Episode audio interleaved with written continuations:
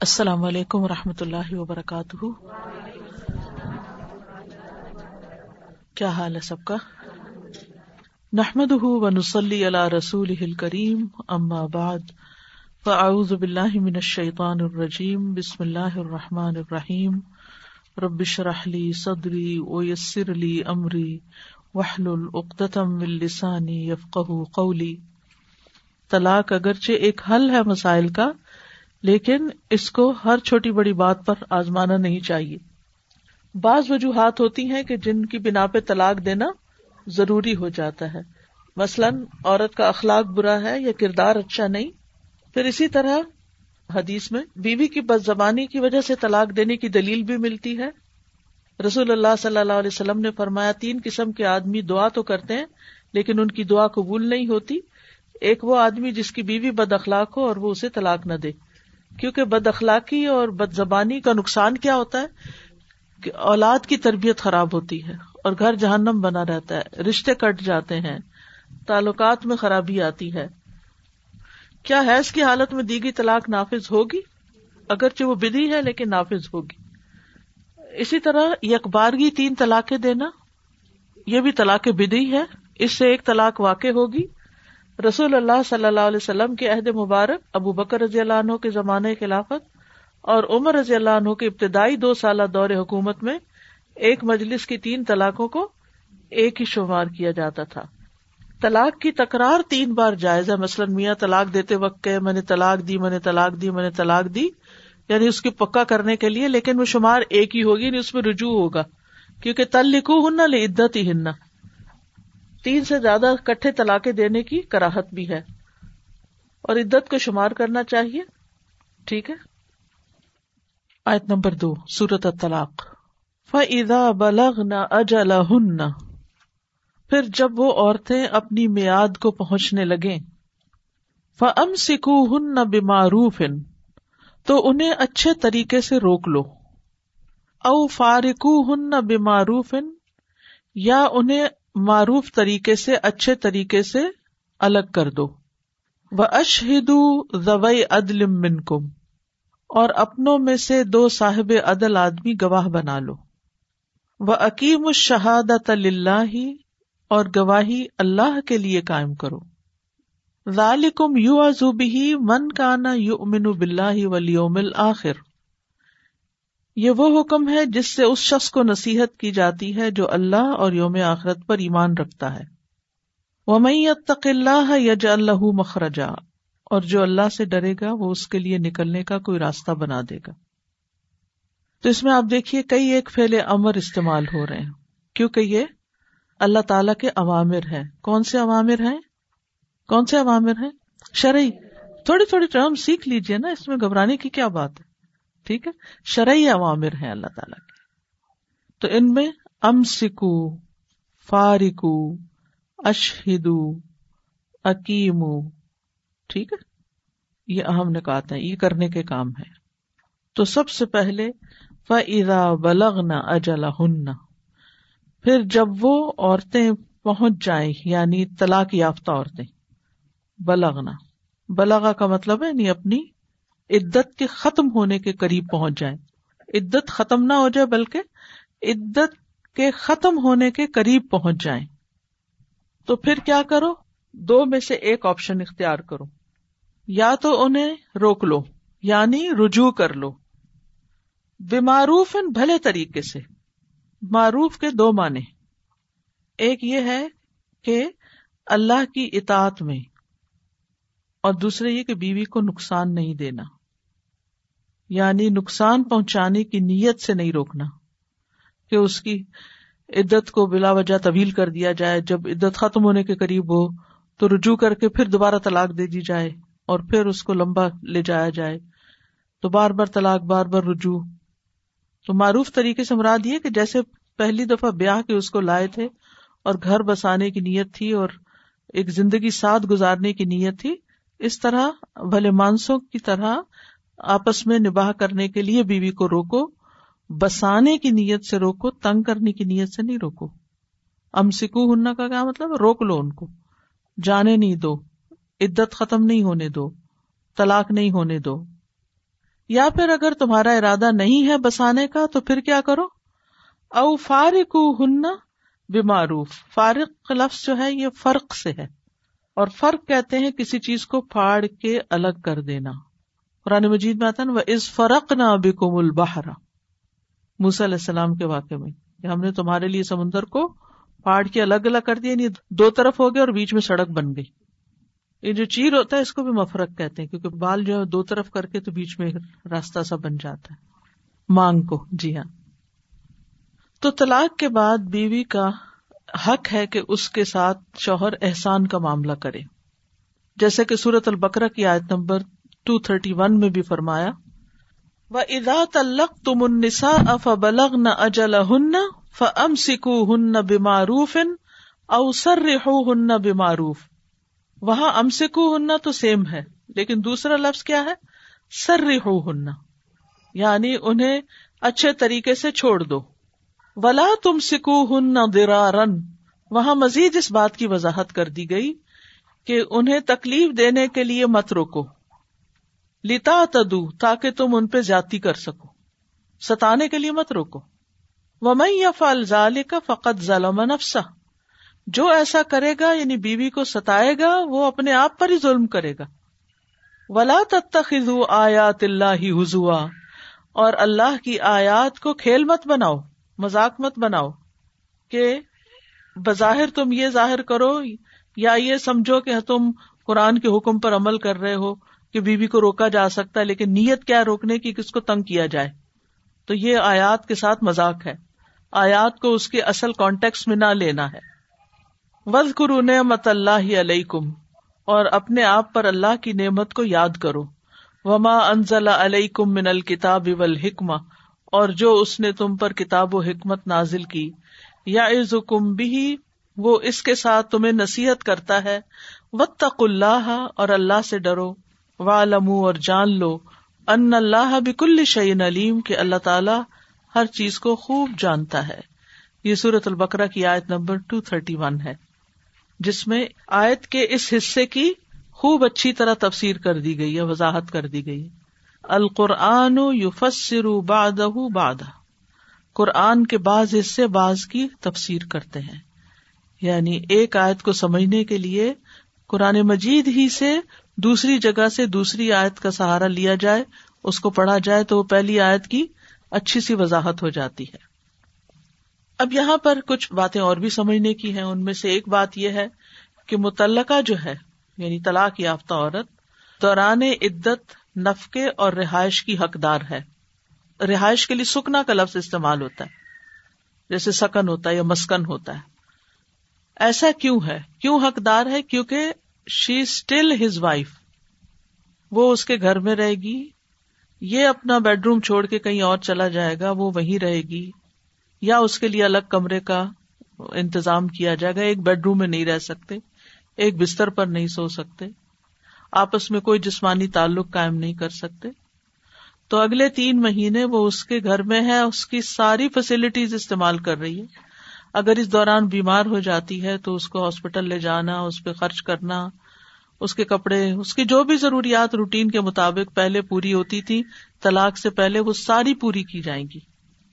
اور پھر اگر ارادہ ہو اس کو روکنے کا، تو معروف طریقے سے بسانے کے لیے، یہ لفظ یاد رکھیے، کہ اس کو بسانے کے لیے، گھر بنانے کے لیے روک لو۔ جہاں تک اس کو رکھنے کا تعلق ہے، تو اس کے بارے میں اسی صورت کے اندر آگے جا کے آپ دیکھیں گے کہ سکنا کیسا ہونا چاہیے اسکنو ان منہئی سو سکن تم انہیں وہاں رہائش دو جہاں تم رہتے ہو۔ یعنی یہ نہیں کہ تم تو رہو ایک اعلیٰ درجے کے بیڈ روم میں اور اس کو ڈال دو اسٹور میں۔ یعنی اپنے جیسی رہائش اس کو بھی دو، اس کے بھی کمفرٹ کا اہتمام کرو۔ من وجد کم اپنی حیثیت کے مطابق، اپنی وسط کے مطابق۔ ولا تو دار رو ہن لی تو دئی ہن اور انہیں اس لیے تکلیف نہ دو کہ ان پہ تنگی کرو۔ وہ ان کن اولاد حمل انفکو ہن پھر اگر وہ حمل والیاں ہیں تو ان پر خرچ کرو۔ ایزا بلغ نہ اجل تو یہ اپنی اجل تک پہنچنے کے دوران جو ہے، عدت کے دوران اس کے حقوق کیا ہے ان کا ذکر کیا جا رہا ہے۔ اور اگر وہ حمل والی ہو تو ان پر خرچ کرو، جو کہ تین مہینے سے بیونڈ بھی چلی جائے گی مدت۔ اور اسے کم بھی ہو سکتی یہاں تک کہ وہ اپنا حمل وضع کر لیں۔ پھر اگر وہ تمہارے لیے دودھ پلائیں تو انہیں ان کی اجرتیں دو۔ اور آپس میں اچھے طریقے سے مشورہ کرو۔ ٹھیک ہے؟ بے معروف کی بات آ گئی۔ اور اگر تم آپس میں تنگی کرو تو ان قریب ہے، کوئی اور عورت اس کو دودھ پلا دے گی بچے کو۔ لازم ہے کہ وسط والا اپنی وسط میں سے خرچ کرے۔ اور جس کا رسک تنگ کیا گیا ہو، وہ اس میں سے خرچ کرے جو اللہ نے اس کو دیا ہے۔ اللہ کسی شخص کو تکلیف نہیں دیتا، مگر اسی کی جو اس نے دیا ہے۔ ان قریب اللہ تنگی کے بعد آسانی پیدا کر دے گا۔ اور اگر اس کو رکھا نہیں اور رخصت کر دیا اور بچے، بیوی کو مل گئے کسٹڈی میں، مثلاً ایک عورت تھی جس کے مطلب پانچ بچے تھے، امیہ نے اس کو طلاق دے دی اور رجوع بھی نہیں کیا۔ تو اللہ کی طرف سے اس شوہر کے اوپر کیا ذمہ داری ہے؟ کہ اگر اس نے اس کو گھر سے اب نکال ہی دیا، کیونکہ طلاق پکی ہوگی، اب اس گھر میں تو رہ نہیں سکتی، تو وہ اس عورت کو گھر بھی لے کے دے گا تاکہ اس کے پانچ بچے اس میں رہیں، ان کا خرچہ بھی دے گا، ان کی فیس بھی دے گا، ان کی شادیاں ہوگی تو وہ بھی خرچہ کرے گا، کیونکہ بچے جو ہیں وہ باپ کے ہوتے ہیں یعنی بیوی کے تو نان نفقے کی ذمہ داری اب نہیں رہی، لیکن بچوں کی ساری ذمہ داری آخر تک اسی کی ہے۔ اور اگر وہ بگڑتے بھی ہیں تو بھی یہ اس میں ذمہ دار ہوگا کہ اس نے بیوی کے ساتھ بعض اوقات جو ناجائز سلوک کیا جاتا ہے، ناروا سلوک کیا جاتا ہے۔ تو اب آپ دیکھیے، ایک طلاق دے کے ملا کیا؟ ذمہ داری تو وہی رہی پوری کی پوری، بلکہ بڑھ گئی۔ کیونکہ اب اس کو ایک گھر اپنے لیے چاہیے، ہو سکتا ہے نئی شادی کرنی ہو تو وہ گھر بھی رکھنا ہوگا اور یہ دوسرا گھر بھی بنانا ہوگا، اس کے بھی سارے اخراجات جو بھی بل وغیرہ آتے ہیں یعنی ایوری تھنگ اب بھی اگر عورتیں کہیں کہ اسلام میں عورت کے کوئی حقوق نہیں، تو پھر یہ غلط فہمی ہے۔ اب یہ الگ بات ہے کہ ہمارے معاشرے میں عورت کو یہ حق دیا نہیں جاتا، بس وہ کک آؤٹ کر کے بچے بھی عورت پہ ڈال دیے جاتے اور ان کی زندگی بھر کی ساری ذمہ داریاں۔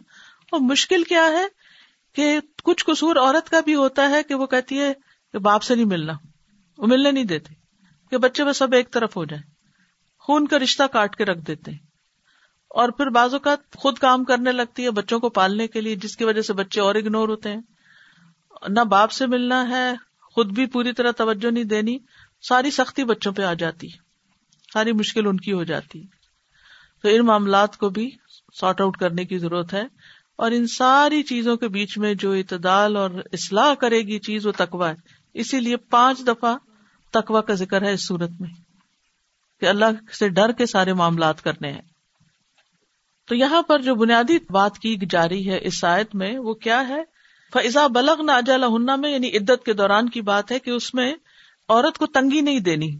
یعنی یہ نہیں کہ پہلے اگر گھر میں اچھا کھانا پکتا تھا تو اب وہ ایسے ہی معمولی سی گروسری کرے۔ نہیں، اس کو وقت پر ساری چیزیں فراہم کرنی ہوگی اسے بھوکا نہیں رکھنا ہوگا۔ اور ایسے حالات نہیں پیدا کرنے کہ وہ تنگ ہو کے گھر سے نکل جائے۔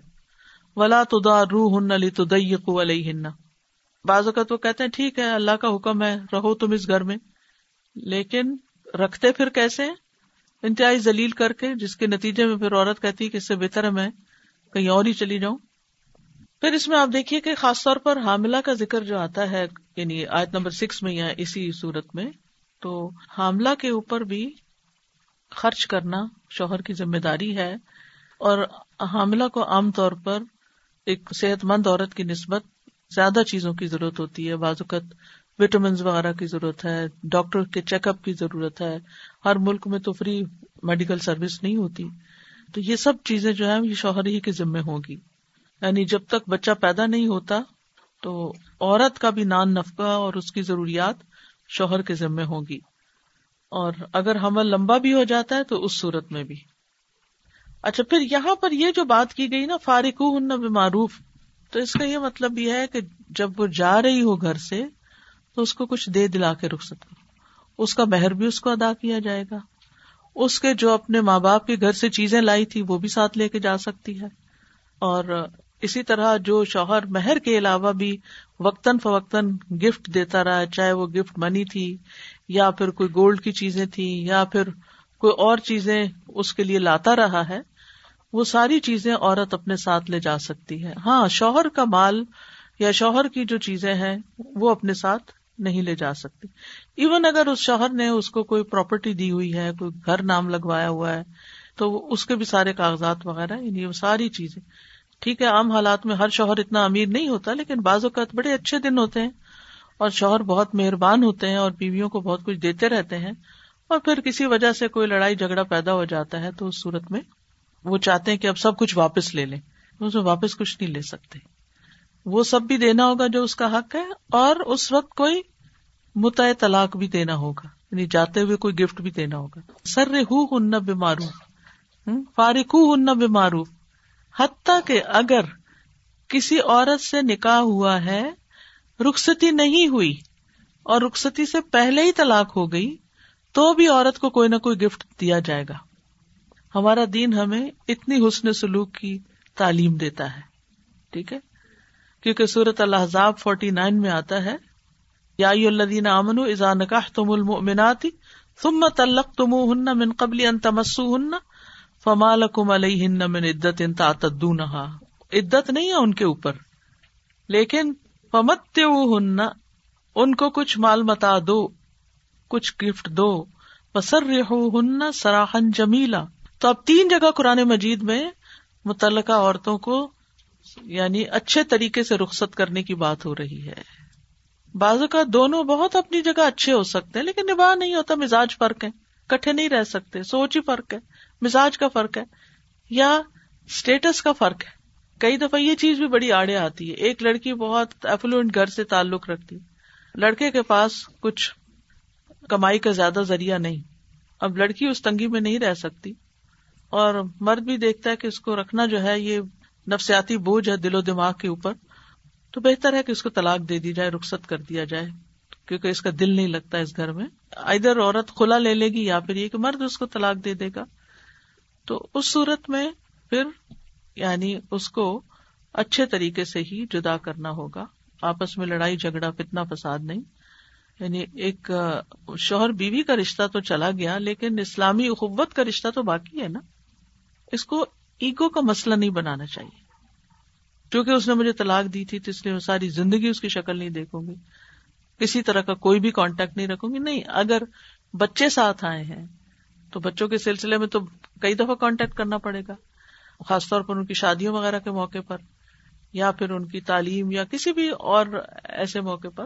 ہاں بچے بڑے ہو جائیں گے تو پھر ان سے پوچھا جائے گا کہ وہ ماں کے ساتھ رہنا چاہتے ہیں یا باپ کے ساتھ۔ تو وہ پھر اگر باپ ان کو لے جانا بھی چاہتا ہے تو وہ لے جا سکتا ہے، اس کے بچے ہیں، وہ جو بھی چاہے کرے۔ لیکن یہ جو آتا ہے نا تمرو بین کمب معروف آپس میں معروف طریقے سے مشاورت کرو۔ تو یہ اس مشاورت اسی صورت میں ہو سکتی ہے۔ جب ایک انسانیت کے درجے پر تعلقات اچھے ہوں گے۔ اس سلسلے میں میں دیکھتی ہوں کہ ہم مسلمانوں کے ہاں بہت ہی شدت پائی جاتی ہے اور بہت زیادہ دل میں بغض اور نفرتیں اور ایک عداوت رکھ لی جاتی ہے اور سارے تعلقات ختم کر دیے جاتے ہیں۔ ہر طرح کا کٹ آف کر کے بس خلاص کوئی واسطہ تعلق نہیں۔ لیکن یہاں پر آپ نے دیکھا ہوگا کہ طلاق کے بعد بھی ہسبینڈ وائف جو ہے بچوں کے معاملے میں، آپس میں معاملات جو ہیں، وہ طے کرتے رہتے ہیں۔ اور یہ بیسیکلی اسلامی اخلاق ہے۔ وہ آپ کا ہسبینڈ نہیں ہے، لیکن وہ آپ کے بچوں کا باپ ہے۔ اس رشتے کو کبھی نہ بھولیں اور اس رشتے کو کبھی ختم نہ کریں۔ ورنہ بچوں کے اندر ایسے ایسے ذہنی مسائل پیدا ہو جاتے ہیں کہ جن کی اصلاح پھر کرنا آپ کے بس میں نہیں رہتا۔ یعنی نہ وہ باپ کے رہتے نہ وہ آپ کے رہتے ہیں۔ تو بچوں کو سمجھایا جا سکتا ہے کہ ہم اکٹھے نہیں رہ سکتے، لیکن وہ تمہارا باپ ہے۔ تم اس کی عزت کرو، تم اس سے ملنے جاؤ، تم اس کا خیال رکھو، تم اس کی ضرورت پوری کرو۔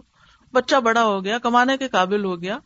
تب وہ یہ نہ کہ جو تم نے کیا، چونکہ میں نے پالا تھا تمہیں بچپن میں، تو تمہاری ساری کمائی کی مالک میں ہوں۔ نہیں، اگر وہ اپنے باپ کو بھی دینا چاہتا ہے، تو اس کو دینے کی اجازت دی جائے۔ تو یہ جو معروف کا لفظ ہے ام سکو ان معروف فارکو ان معروف اس میں یہ ساری چیزیں پھر آ جاتی وہ اشہد ضوئے عدل منکم، اور دو صاحب عدل کو اپنے میں سے گواہ بنا لو۔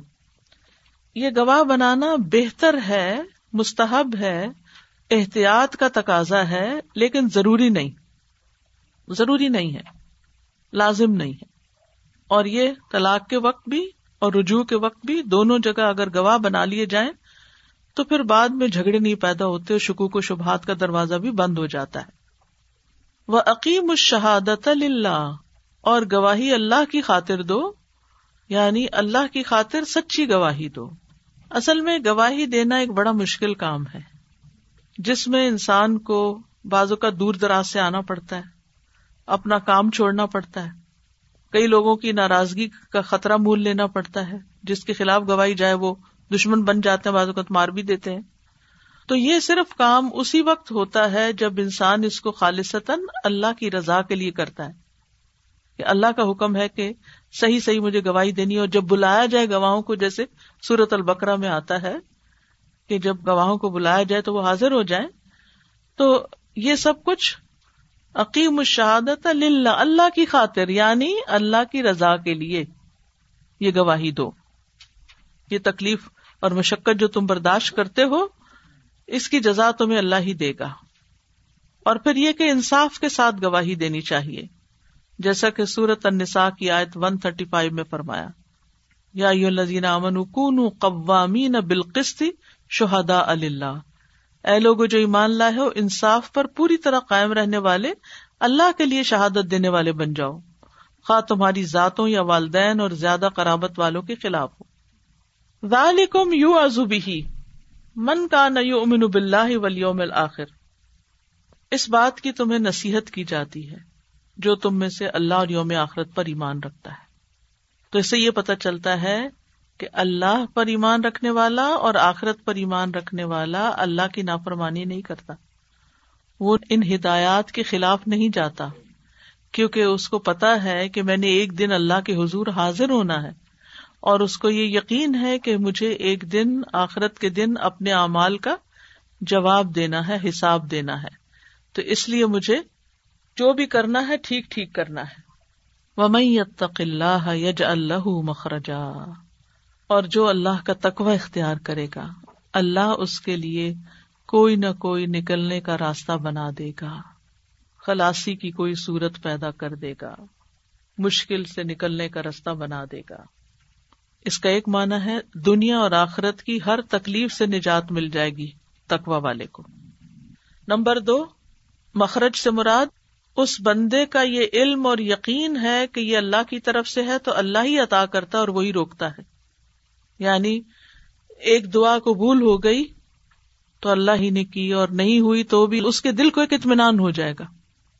یعنی مخرج سے مراد ضروری نہیں کہ مسئلہ حل ہو جائے۔ مخرج سے مراد آپ اپنے کشمکش سے باہر نکل آئے۔ آپ کو بات سمجھ آ جائے۔ آپ کو اطمینان قلب نصیب ہو جائے۔ آپ اللہ کے فیصلوں پر راضی ہو جائے نمبر تین رسک پر کنات۔ یعنی بعض اوقات رسک میں اضافہ نہیں ہوتا، لیکن جتنا رسک ہے، اس پر انسان راضی ہو جاتا ہے۔ یہ بھی مخرج کا مطلب کیا گیا ہے۔ چوتھا، تنگی سے فراخی۔ جو اللہ کا تقوی اختیار کرتا ہے اللہ تعالیٰ اس کے لیے تنگی سے آسانی کی طرف نکلنے کا راستہ بنا دیتا ہے۔ اور پانچواں مانا کیا گیا ہے؟ رجوع کا راستہ۔ یعنی جو طلاق دینے میں اللہ سے ڈرتا ہے تو اللہ اس کے لیے عدت کے اندر رجوع کرنے میں مخرج نکال دیتا ہے یعنی اس کے لیے دوبارہ گھر بسانا آسان ہو جاتا ہے۔ چھٹا مانا یہ کیا گیا ہے؟ جہنم سے جنت کی طرف مخرج۔ یعنی جو مصیبت کے وقت صبر کر کے اللہ کا تقوی اختیار کرتا ہے اللہ اس کے لیے جہنم سے جنت کی طرف کا راستہ نکال دیتا ہے۔ تو کسی بھی مسئلے میں، صرف طلاق کے مسئلے میں تکوا نہیں، کسی بھی مسئلے میں اللہ سے ڈرنے والے کے لیے مخرج کا وعدہ ہے۔ ایگزٹ وے آؤٹ تمہارے لیے نکل آئے گی۔ کہیں بھی پھنسو گے، نکل جاؤ گے۔ بہت بڑا وعدہ ہے یہ۔ یعنی مشکلات میں اٹکے نہیں رہو گے۔ جلدی یا دیر سے نکلنے کا راستہ مل جائے گا۔ دنیا کے غم اور دنیا کی پریشانیوں سے آخرت کے غموں، موت اور قیامت کی سختیوں سے نکلنے کا بھی راستہ بنا دے گا۔ اب موت کی آسانی ہونا بھی کتنی بڑی بات ہے۔ آپ نے دیکھا ہوگا کچھ لوگوں کی موت کتنی آسانی سے ہو جاتی ہے اور کچھ لوگ دنوں اٹکے رہتے ہیں، بعض سالوں بھی۔ تو اللہ سے ڈرتے رہنا چاہیے تاکہ زندگی میں بھی آسانیاں ہو موت کے وقت بھی آسانی ہو، قبر کے اندر بھی آسانی ہو۔ حشر کے دن بھی آسانی ہو، پل سے رات پہ بھی آسانی ہو۔ آسانی کا قاعدہ کیا ہے قرآن میں؟ سورت اللہ میں اللہ تعالیٰ کیا فرماتے ہیں؟ من آتا و تقا و صدق بالحسن جو دیتا ہے، دینے والا ہے، معافی دے دیتا ہے، معذرت قبول کر لیتا ہے، مال دیتا ہے، خرچ کرتا ہے دوسروں کی ضروریات پوری کرتا ہے، ان کو اپنا وقت دیتا ہے، ان کو اپنی خدمت، اپنی سروس دیتا ہے، ان کو اچھے مشورے دیتا ہے یعنی خرچ کرنے والا۔ جو پاس ہے نا، چاہے جان ہے، چاہے مال ہے، چاہے علم ہے، چاہے عقل ہے، چاہے کوئی بھی چیز ہے، چھوٹی سی۔ حتیٰ کہ ایک پانی کا گلاس اٹھاتا ہے تو دیکھتا کہ یہ بھی پیاسا ہے، وہ کتا بھی پیاسا ہے۔ تو سارا خود نہیں پی جاتا، وہ کتے کو بھی پلاتا ہے۔ یہ دینے والا۔ من آتا۔ دینے والا ہاں، دینے والا دینے والا دینے والا۔ اور ایسا دینے والا کہ واپسی کا انتظار نہ کرنے والا کہ اب یہ کیا دے گا مجھے۔ نو۔ کیونکہ اللہ کے لیے دیا نا اس نے۔